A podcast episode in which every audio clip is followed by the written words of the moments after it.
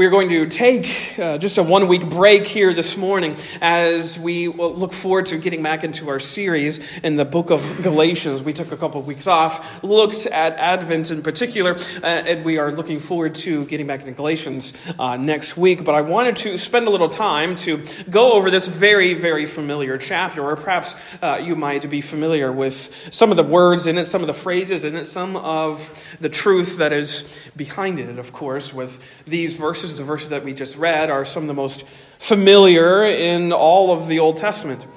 But I think what's interesting is to situate this particular chapter, Deuteronomy 6, within the larger context of the book of Deuteronomy itself. Especially because Deuteronomy, I would say, is one of the more intriguing and fascinating books in the entire Old Testament. Especially because, at first glance, it appears to be nothing more than just a rehash or a repeat of Exodus. And though there's um, slight variations uh, here and there, overall, Deuteronomy seems to be just a, a giving of the law round two. But in fact, that's not entirely true because Rather than being just some sort of regurgitation of previously recorded material, of stuff we've heard before, Deuteronomy is a vital, vital, and yes, very important book because it gives us a glimpse of how the people of God understood the law of God. It was one thing to just hear God uh, declare the law through Moses, uh, which is what we find in the books of Exodus and the Leviticus. But here, what we have is essentially Moses preaching the law to the people. Essentially, that's what Deuteronomy is. It's a collection, or we could say a series of sermons if you will, that are delivered by Moses. Each of these sermons, we could say, focus very pointedly on explaining and expounding the law to God's people, to Israel, before, on, on the very eve, we could say, not technically speaking, but yes, on the verge of their entrance into the land of Canaan. After four decades of wandering seemingly aimlessly throughout the wilderness, now finally the nation of Israel is on the cusp of entering the promised land. Their sojourn was about to be over. And all of those promises that had been passed down for generations, starting with good old Abraham, they were about to come true. They were about to be realized. And though uh, we don't have time, this is a story for another time, even though Moses was not allowed, he's prohibited from entering the land, he resolves here to, to unfold and explain the seriousness and the weightiness of God's law for his people, his countrymen, his brothers and sisters, his fellow Hebrews. He takes this time to preach this word to them. And indeed, similar to preachers of today, Deuteronomy sees Moses explaining this word and applying this word for the people of God, which I pray happens every Sunday. So you see, rather than just being a remix, so to speak, of Exodus, Deuteronomy is actually a very challenging, yes, a very convicting, yes, but also a very comforting look at how life lived according to the word of the Lord is supposed to function. It's a call to arms, if you will. It's a corporate a collective resolution, if you will, to live according to not what man says, to not what other philosophies say, not what other religions say, not to even what I even have in my own heart, but to live according to what God says above any other noise, above any other message. And chapter 6 contains, perhaps, again, that most memorable or the most familiar portion of this call to arms, if you will, as verses 4 and 5, part of the verses that we read uh, just a moment ago, are also known as, perhaps you would know this, as, they're known as the Shema, or a confession that is central to all of Judaism. Shema is a Hebrew word that just means hear, which comes from that very first word of verse number 4. Hear, O Israel.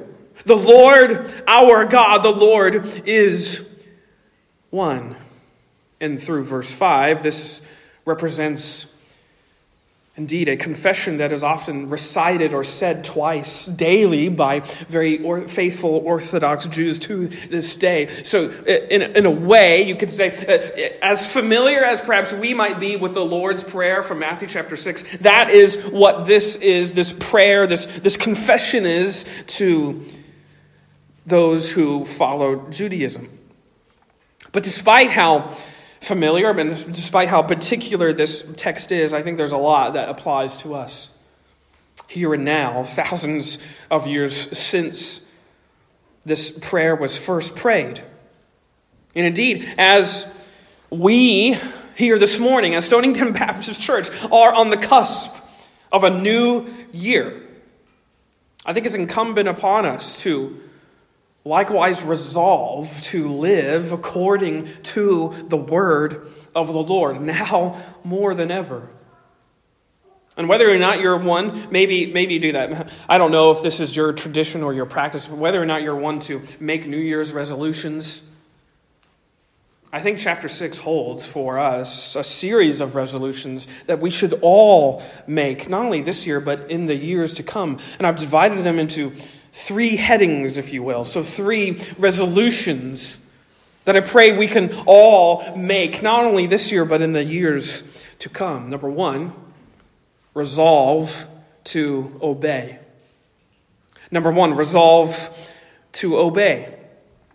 In, in, integral to understanding the law of God that Moses is here explaining that has already been handed down to the people uh, uh, several years before this at Mount Sinai is to understand that God's people were duty bound, so to speak, to obey it these words that God was giving to them, he, they, they weren't suggestions. God wasn't handing down a series of suggestions to his people when he wrote with his finger the law on that mountaintop. Actually, no, these are the decrees, the very ordinances of El Shaddai, God Almighty. And we're reminded of this with that word that appears 11 times throughout this particular chapter, as you'll find that word command or commandment is repeated very fluently in this chapter. Notice verse number one. Now, this is the commandment, the statutes, and the rules that the Lord your God commanded me to teach you, that you may do them in the land to which you are going over to possess it, that you may fear the Lord your God, you and your son and your son's son by keeping all his statutes and his commandments, which I command you all the days of your life, that your days may be long. Jump down to verse number six. And these words that I command you shall be on your heart. Look at verse 17. You shall diligently keep the commandments of the Lord your God and his testimonies and his statutes, which he has commanded you. And so it goes. Each occurrence of this word has the same meaning to it. It's all, they're all allusions, they're all references back to that law that was given to Moses himself. We would know it as the Decalogue, the Ten Commandments, and all of the rest that went along with them. Jump back a page to chapter number 4 and look at verse 44. Deuteronomy 4:44 notice what Moses says. This is the law that Moses set before the people of Israel. These are the testimonies, the statutes and the rules which Moses spake to the people of Israel when they came out of Egypt. To us, perhaps many of these resolutions and all these things that are given to the people, they may sound somewhat foreign and somewhat overbearing. But to the people of God, they were vital, they were crucial. You see, Israel is the chosen nation of God. They were Yahweh's chosen people. Look at chapter number 7, look at verse 6. Notice what Moses reminds them of. For you are a people holy to the Lord your God. The Lord your God has chosen you to be a people for his treasured possession out of all the peoples who are on the face of the earth. They were the ones sovereignly selected by Yahweh Himself, by El Shaddai Himself, who is here covenanting to unfold His plan of redemption through them. Through Abraham's offspring, as we've noted on several occasions, the world would be blessed. The salvation of this whole earth would come through Abraham's line. And accordingly, as then the apple of God's eye, if you will, Israel was called, they were summoned to distinguish themselves as followers, as the people of Yahweh. That's where this law comes into place. The Mosaic law is what differentiated Israel from every other nation that surrounded them. This is what set them apart. This is what identified them as those who belong to Jehovah, as those who belong to God Himself. You see, even though Israel was about to occupy a land that God had promised to them uh, centuries before this moment, that did not mean that everything was going to be rosy. Everything was just going to be easy uh, from here on out. And of course, if you just flip ahead a couple pages, the rest of Israel's history proves that out in painstaking detail. Israel's new homeland here in Canaan was surrounded by pagan nations and societies, all of whom had their own appeal and allure. All the appetites and the, and the offerings of the world were all around them. And, and each of them were enticing Israel to and beckoning Israel to renounce their allegiance to Jehovah alone. That's what all of the creeds and the philosophies of the world were telling them. It was ringing in their ears. They were being beckoned to follow their own authority, to be their own God. If you read the rest of history, you can eh, essentially see the same sort of philosophies that are still prominent in our own day being, uh, being announced and championed in this day as well. Do, do what you want, live it up, have it your way, please yourself. These are philosophies that Israel was to combat. And despite how loud and enchanting all of these messages were, the people of God, they were called to set themselves apart. How? By obeying. By listening and obeying to the words of the Lord. Notice again verse number two of our text. Notice he says, that you may fear the Lord your God and your son, you and your son and your son's son. How? How are they going to fear? By keeping all his statutes and his commandments, which I command you all the days of your life. You see, Israel's sort of resolution, if you will, to be obedient to the words of the Lord, this is what identified them as the people of God. This is what identified them as the priceless object of the Almighty's protection and provision and attention. Israel didn't just belong to one among many gods, they belonged to the God, the only God. The God of the whole universe. That's who chose them. Just flip back to chapter number four. Look at verse 35. Moses makes this very clear. Notice what he says. To you, uh, Deuteronomy 4.35, to you it was shown that you might know that the Lord is God. There is no other besides him. Jump down to verse 39. Know therefore today and lay it to your heart that the Lord is God in heaven above and on earth beneath. There is no other. That's who chose you. That's who de- delivered you out of Egyptian bondage. That's who has been leading you all of these years of your wandering. Jump back to chapter 6 and look at verse 13. He says the same thing essentially in verse number 13 and 14. Notice what Moses says It is the Lord your God you shall fear. Him you shall serve, and by his name you shall swear. You shall not go after other gods, the gods of the people who are around you, because there is no other God. Truly, really, they belonged to Yahweh. See, Moses' words are reminding Israel that these laws are They're more than just recommendations, they are the revelation of the holy, holy, holy God. They are a revelation, uh, they are revealing of His authority and His majesty. And, and it's, it's the one true God that is being shown, that is being showcased. And now you see, Israel's obedience is what is identifying, is what is marking them as those who belong to that God, the only God, the one who is above all the others. they answer to Him a truer and a better authority. And so you see here that Moses is now admonishing Israel to remember that word, to remember the words of Jehovah God, to obey his words alone. Don't obey the philosophies and creeds of all of those other ones that want to deceive and want to entice.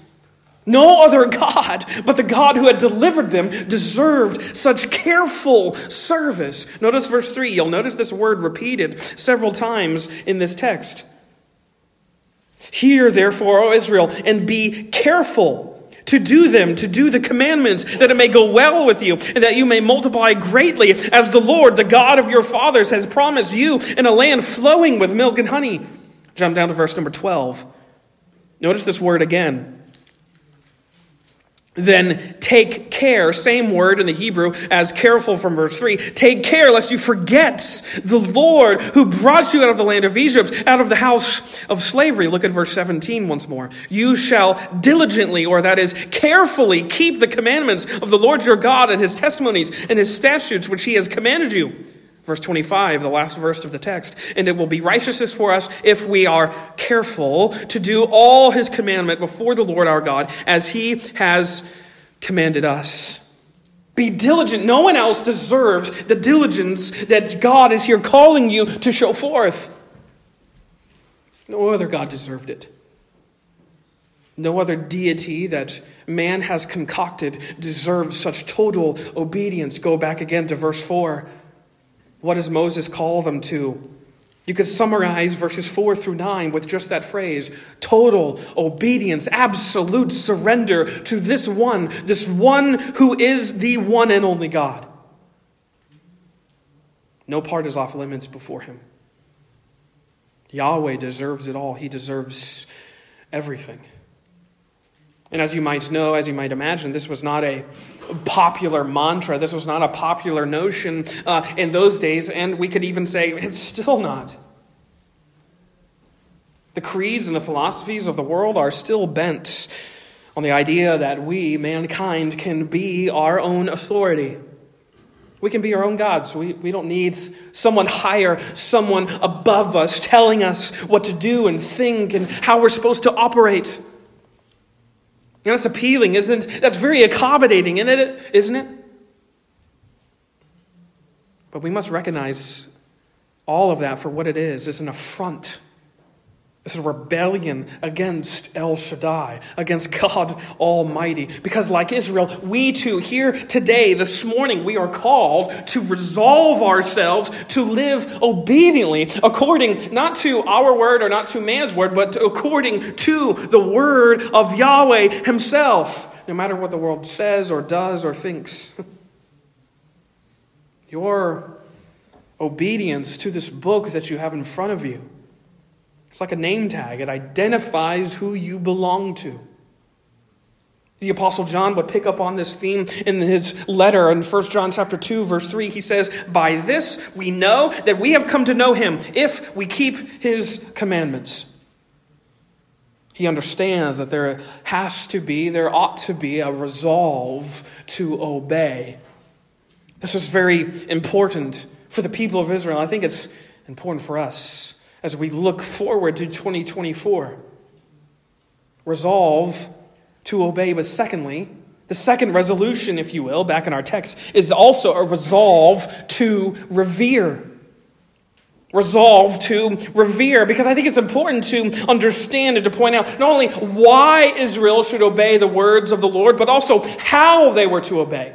Because this is just as important. The why, of course, is easy. They should obey because God is God and He said so. He gave them these words. But the how, how were they to obey, is a little bit more difficult to express, perhaps.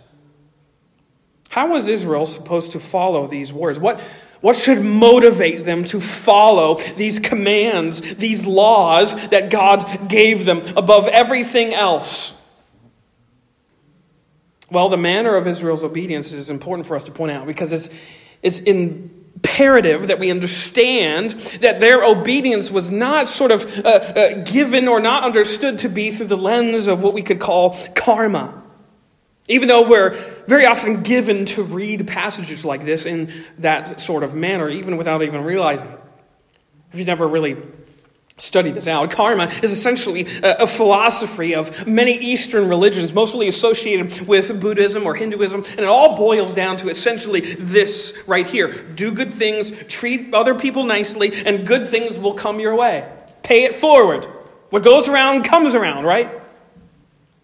And these sentiments are so almost ingrained in us and, and, in our culture and in our society. They're so commonplace that we don't even question them. We barely even stop to question if that's how we're operating. And so much so that we often apply the same sort of framework, the same sort of reasoning when we come to the Word of God.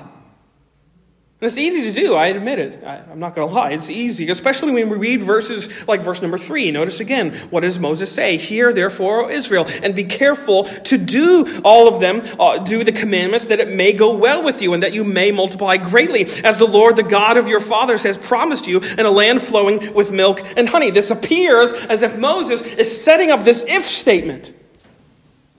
Put enough good things forward, and then God is going to treat you well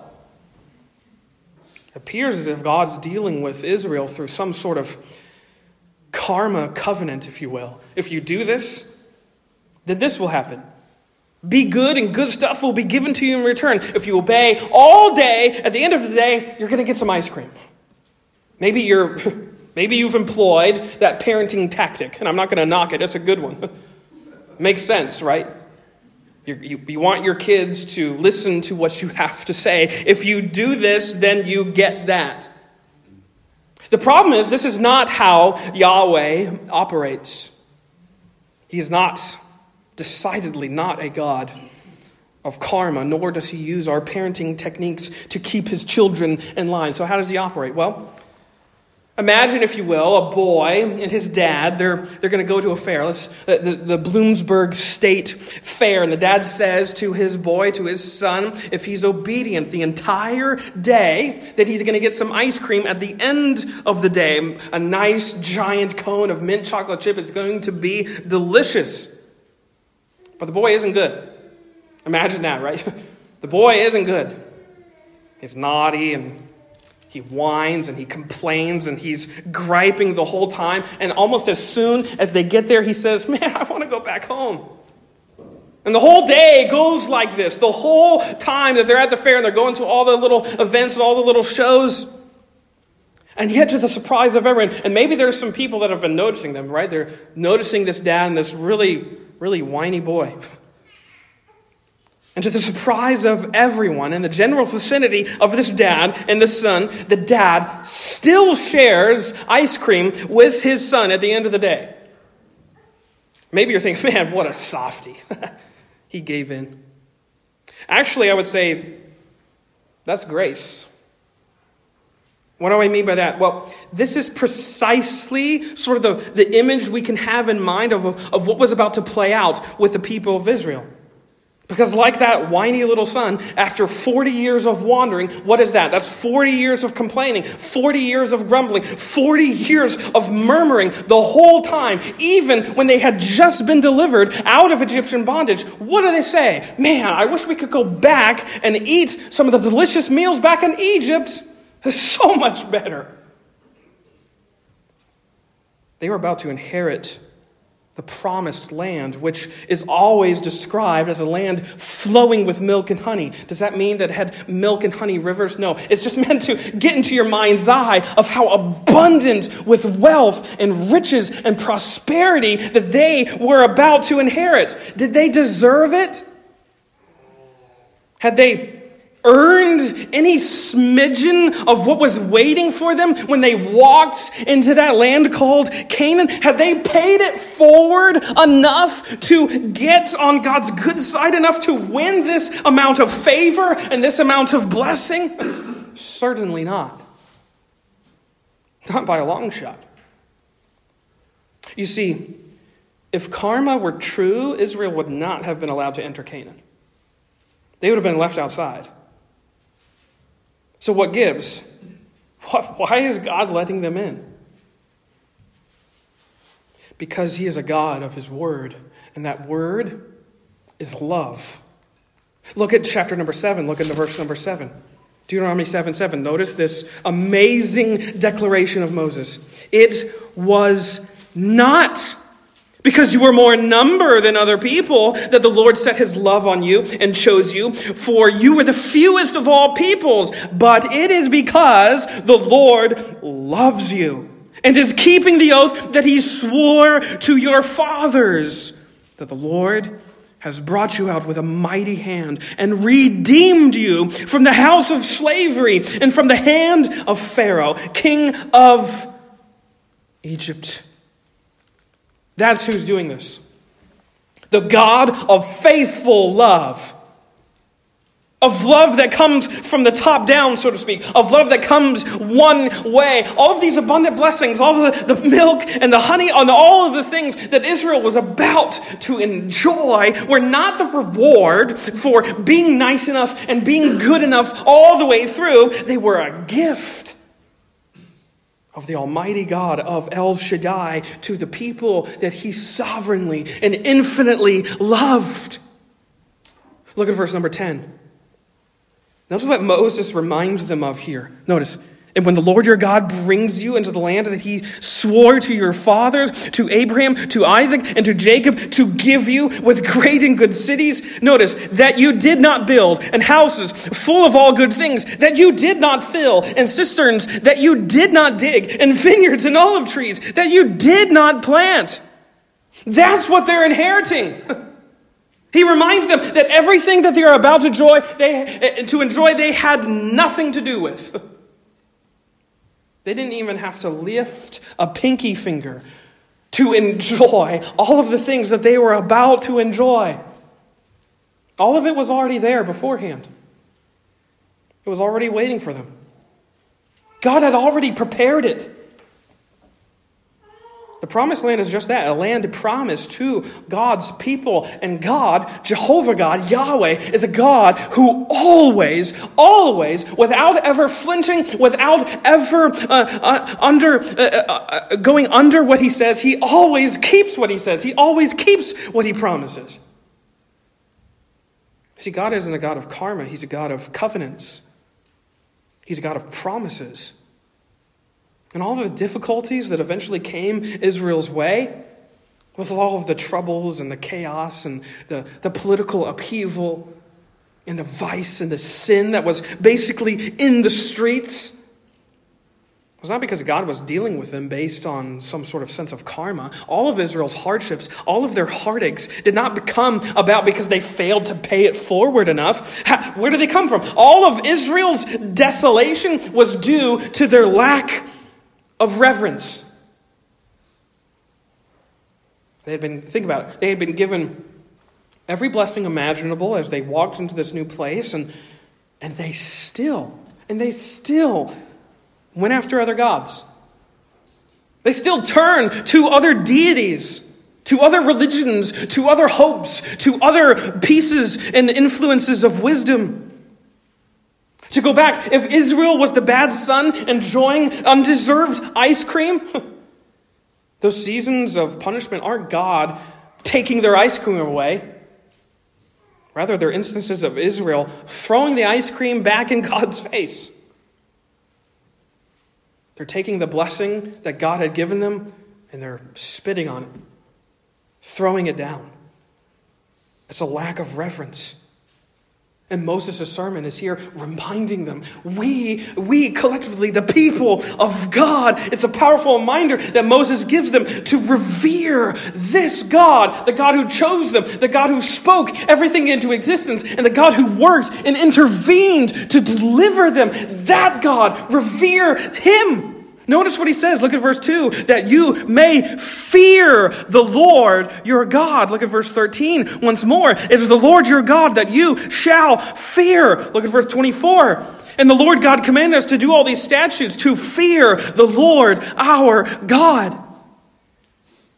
Each time that word fear appears, it means to revere, to honor. It's, this doesn't mean to imply some sort of cowering out of, uh, out of abject fear and, and, that we're afraid of it. It's to revere this God. It's to, it's to worship Him. It's to hold Him in the highest of awe and adoration. Yes, oh come, let us adore and fear the Lord above all else. That's what Israel's obedience was supposed to be motivated by, to be moved by. And this obedience, all of these laws, all of these commands, all of these things that God was calling to do, what were they? They were a collective lesson to revere the God who had chosen them. And the more they obeyed, the deeper their reverence, and the deeper their reverence, the more willing their obedience. And I would say this, I would hasten to say, the same is true for us. Contrary to what you might think, obedience is not recompense. We aren't paying God back, nor are we paying it forward. Obedience is all about reverence. It's recognizing who God is and what He has done. We should not be motivated to obey the word of the Lord because we're afraid of what God might do or what He might take away. Rather, we should be resolved to obey because we hold God in that high of esteem because of what He's accomplished when we didn't even deserve it, when we didn't even earn it. I think a lack of reverence stems from a view of viewing the things of God too casually. And what do I mean? I don't, I don't mean by that, we have to come to church all stiff and, and, and not, ha- and, and not jovial. I mean, I think that we're just too, too relaxed, too flippant when it comes to the things of God. I've asked you this line of questioning again uh, before, and I'm going to ask it to you again. Just to, why, why, do, why do you come to church? Why do you attend church? Is it because your friends are here? What if they leave? What happens then? Is it because you, you like the music we sing? You like the fact that we sing hymns? What if that changes? Will that make you leave? Is it because you like the preacher? And what if he screws up? What if he says something you don't like? What then?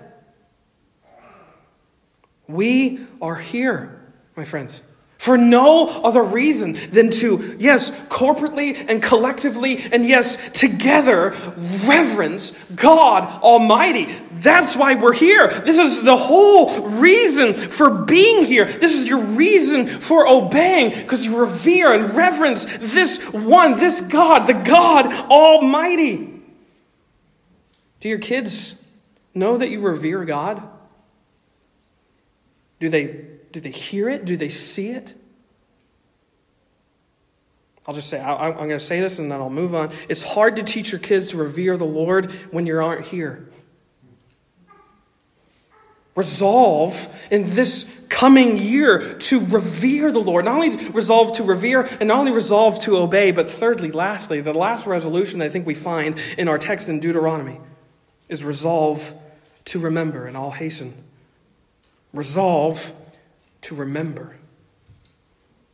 See, now we have understood that Moses is preaching the law to the people of God, and he's, he's encouraging them, he's admonishing them, he's exhorting them to obey the Lord, to revere the Lord.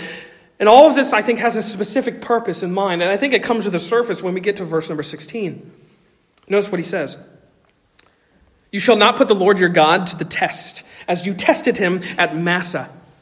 You shall diligently keep the commandments of the Lord your God and his testimonies and his statutes, which he has commanded you.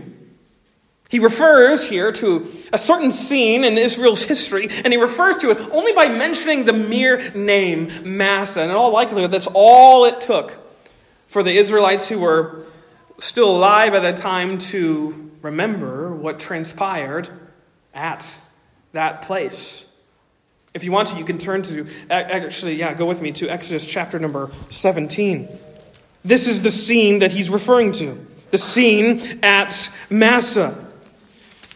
And what we find here in Exodus chapter 17 is this sight of gross and abject, if you will, distrust and disbelief on the part of the people of God, distrust and disbelief in the fact that God could provide. The, the congregation of Israel, so to speak, is, is encamped. They're encamped at a new location, but come to find out there's no water for the people to drink. This is Clearly, a serious situation. You have hundreds of thousands of people, kids, women, and, and, and, and all sorts of adults of, of, of, of elderly age and younger age, eh, all smattering of demographics. And they're at this place and there's no water. The people, of course, are, they don't like this, not one bit. And they start to blame Moses. He's the leader, it's his fault. Moses, why'd you lead us here? Moses, what in the world are you doing? Who are you being leaded by? Who, who's informing you? What are we doing? Why, why are we here? But what happens is more, you have to understand this distrust of Israel and some of the leaders that were perhaps amongst the horde more than just complain, they start to quarrel. They start to almost come to blows with Moses. They're not just verbally quarreling with Moses, they're almost coming to physical altercations with Moses. So much so that Moses cries out to God that, God, you got to help me because I'm on the verge of being stoned. That's how desperate this situation is looking. That's how desperate this situation got. That's how deep the, the distrust and the disbelief of the people of God was. And so now, even with all of Israel in an uproar, all of Israel, they are in a tizzy, and Moses is fearing for his life. God still provides. Look at verse number six. Or uh, look, jump back to verse five. And the Lord said to Moses, Pass on before the people, taking with you some of the elders of Israel, and taking your hand the staff with which you struck the Nile, and go. Behold, I will stand before you there on the rock at Horeb, and you shall strike the rock, and the water shall come out of it, and the people will drink.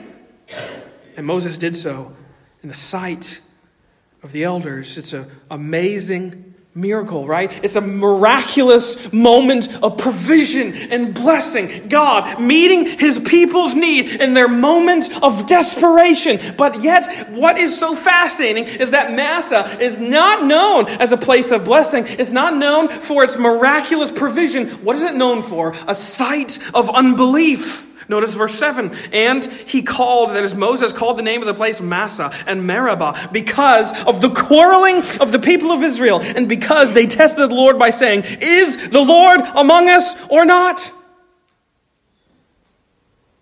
You see, back in our text, Moses jogs their memory, perhaps. An awful memory, one that they would rather probably forget. Remember what happened when you failed to trust in the provision of the Lord? Let's not repeat that. He doesn't want to repeat of that event, and so he exhorts them to diligently keep all of God's words. So now you understand this moment. The reverence and the obedience of God's people is a response to God Himself and what He has accomplished. It's response so that they don't forget. Look again at verse number 10. And when the Lord your God brings you into the land that He swore to your fathers, to Abraham and to Isaac and to Jacob to give you, with great and good cities that you did not build, and houses full of all good things that you did not fill, and cisterns that you did not dig, and vineyards and olive trees that you did not plant. And when you eat and are full, then take care lest you forget the Lord who brought you out of the land of Egypt, out of the house of slavery. You see, you understand? all of the reason for all those commands, the reason for Moses' sermon here in this moment was also that the people of God would remember. And specifically, that they would remember what God had accomplished for them. Even generations after the fact. Jump down to verse number 20. He, this comes out to the surface so clearly. Notice what he says. He uses this illustration, Moses does. Verse 20 When your son asks you in time to come, what is the meaning of the testimonies and the statutes and the rules that the Lord our God has commanded you? Why are we obeying? Why are we doing this? Why are we, what are we doing through all of these things, all of these rituals, all of these procedures, all of these schedules?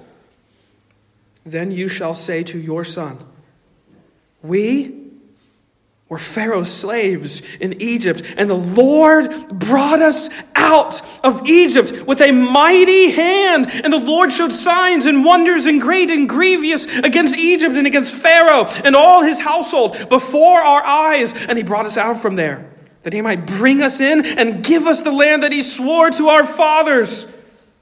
And the Lord has commanded us to do all these things, all these statutes, to fear the Lord our God for our good always, that he might preserve us alive as we are this day. And it will be righteousness for us if we are careful to do all this commandment before the Lord our God as he has commanded us. All of those regulations, all of those rituals, they were not cold and lifeless check boxes Israel was made to follow. What were they? They were a divinely instituted system by, of ongoing remembrance of what God had done in His mercy and in His love. Long after Moses was in the grave, Israel was still bound to obey and revere this God, the God who had chosen them, this God who had delivered them, this God who had brought them out so that they might be his people, the channel through which he was going to bless the world. He had redeemed them and brought them out of every bitter experience, even when they didn't deserve it. And this is what was to be kept and preserved in their memory, lest they forget. This idea of remembering is central to everything that they believed and did. And much of their religious traditions were all about that, keeping these things in mind. As he says in verse number six, and today these things shall be on your heart. Like Israel, I think we are prone to forget what God has done, the blessings that we have enjoyed, the good things that we have been given, not because we've earned it or done anything to deserve it, but because God is just that type of God. And the more we forget, the less grateful we become. And the less grateful we become, the more like we are to disbelieve and to distrust this God Himself and His words. You see, I think what Moses is talking about here, a failure to remember, it's not a minor thing. In fact, it's an error that Moses is here trying to insinuate. It has generational repercussions. Why else? Think about it. why else would Moses address the people in front of him with an eye towards the generation that's going to come after them? Because he stood. That's how fragile belief is. Case in point. For the first time in 80 years, a recent Gallup poll that tracks church attendance all across of America fell below 50%. It's actually now at 47, whereas in 1999 that same poll was reading 70%. And we might there's a lot of reasons, a lot of reasons that we could go into. Time uh, escapes us from doing so. But what, what do you think? What do you think this tells us? I think it tells us everything. When we see generations of young people showing a lack of reverence for the things of God and almost zero interest in obeying and following what He says, we could be like, oh, back in my day. The result, what are they the results of? They were results of a failure to remember to remember why we revere and why we obey God because of what He's done. This is why the church exists. Why are we here? To, yes, to yes, to obey, and yes, to revere, but we're here most pointedly and most deeply and most decidedly to remember. That's why this exists. These gatherings are collective and corporate times where we come together as the people of God to remember what God has accomplished for you and for me. And our response to what He has accomplished is reverence and obedience in light of what He's done. And week after week after week, this is what we are called to do. We are called to gather here and remember what the God of all did through Christ to bring us not just out of slavery to a foreign nation but out of slavery to sin and death and hell and darkness. And this is what should be on our hearts that our deliverance is sure and steadfast and unmovable and unwavering, not because we've paid it forward enough, not because we've deserved it, not because we've done anything to deserve it, but only because, because the Son of God Himself has delivered us by paying our ransom on the cross, point blank. That's why we're here. To remember that, by the way, which is what all of those things were pointing to. All of those events and and festivals and all of those things that God was trying to usher his people to remember. They were remembering the Exodus. What are we remembering? We're remembering Golgotha. And as we remember, we revere the one who has done such great things for us. And as we revere this one who has done such great things for us, we respond by obeying what he has said.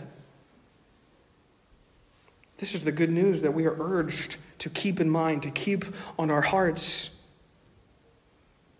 We remember it by revering it, and we revere it by living in light of what is accomplished. Uh, whatever you resolve to do in this new year, whatever your resolutions are, I hope that you see that the, the deepest and the truest resolutions that you need, that this church itself needs, that our society and community needs, is resolve to obey, but also more than that, a resolve to revere, and yes, even more than that, resolve to remember.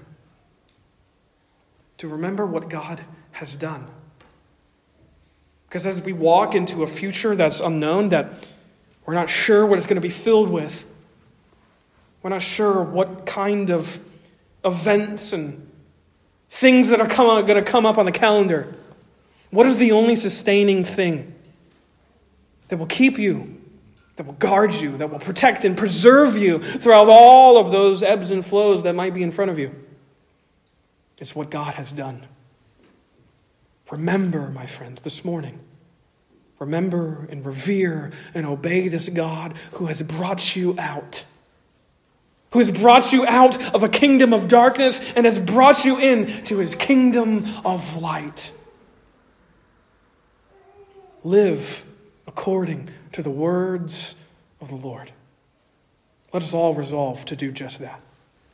Let us pray.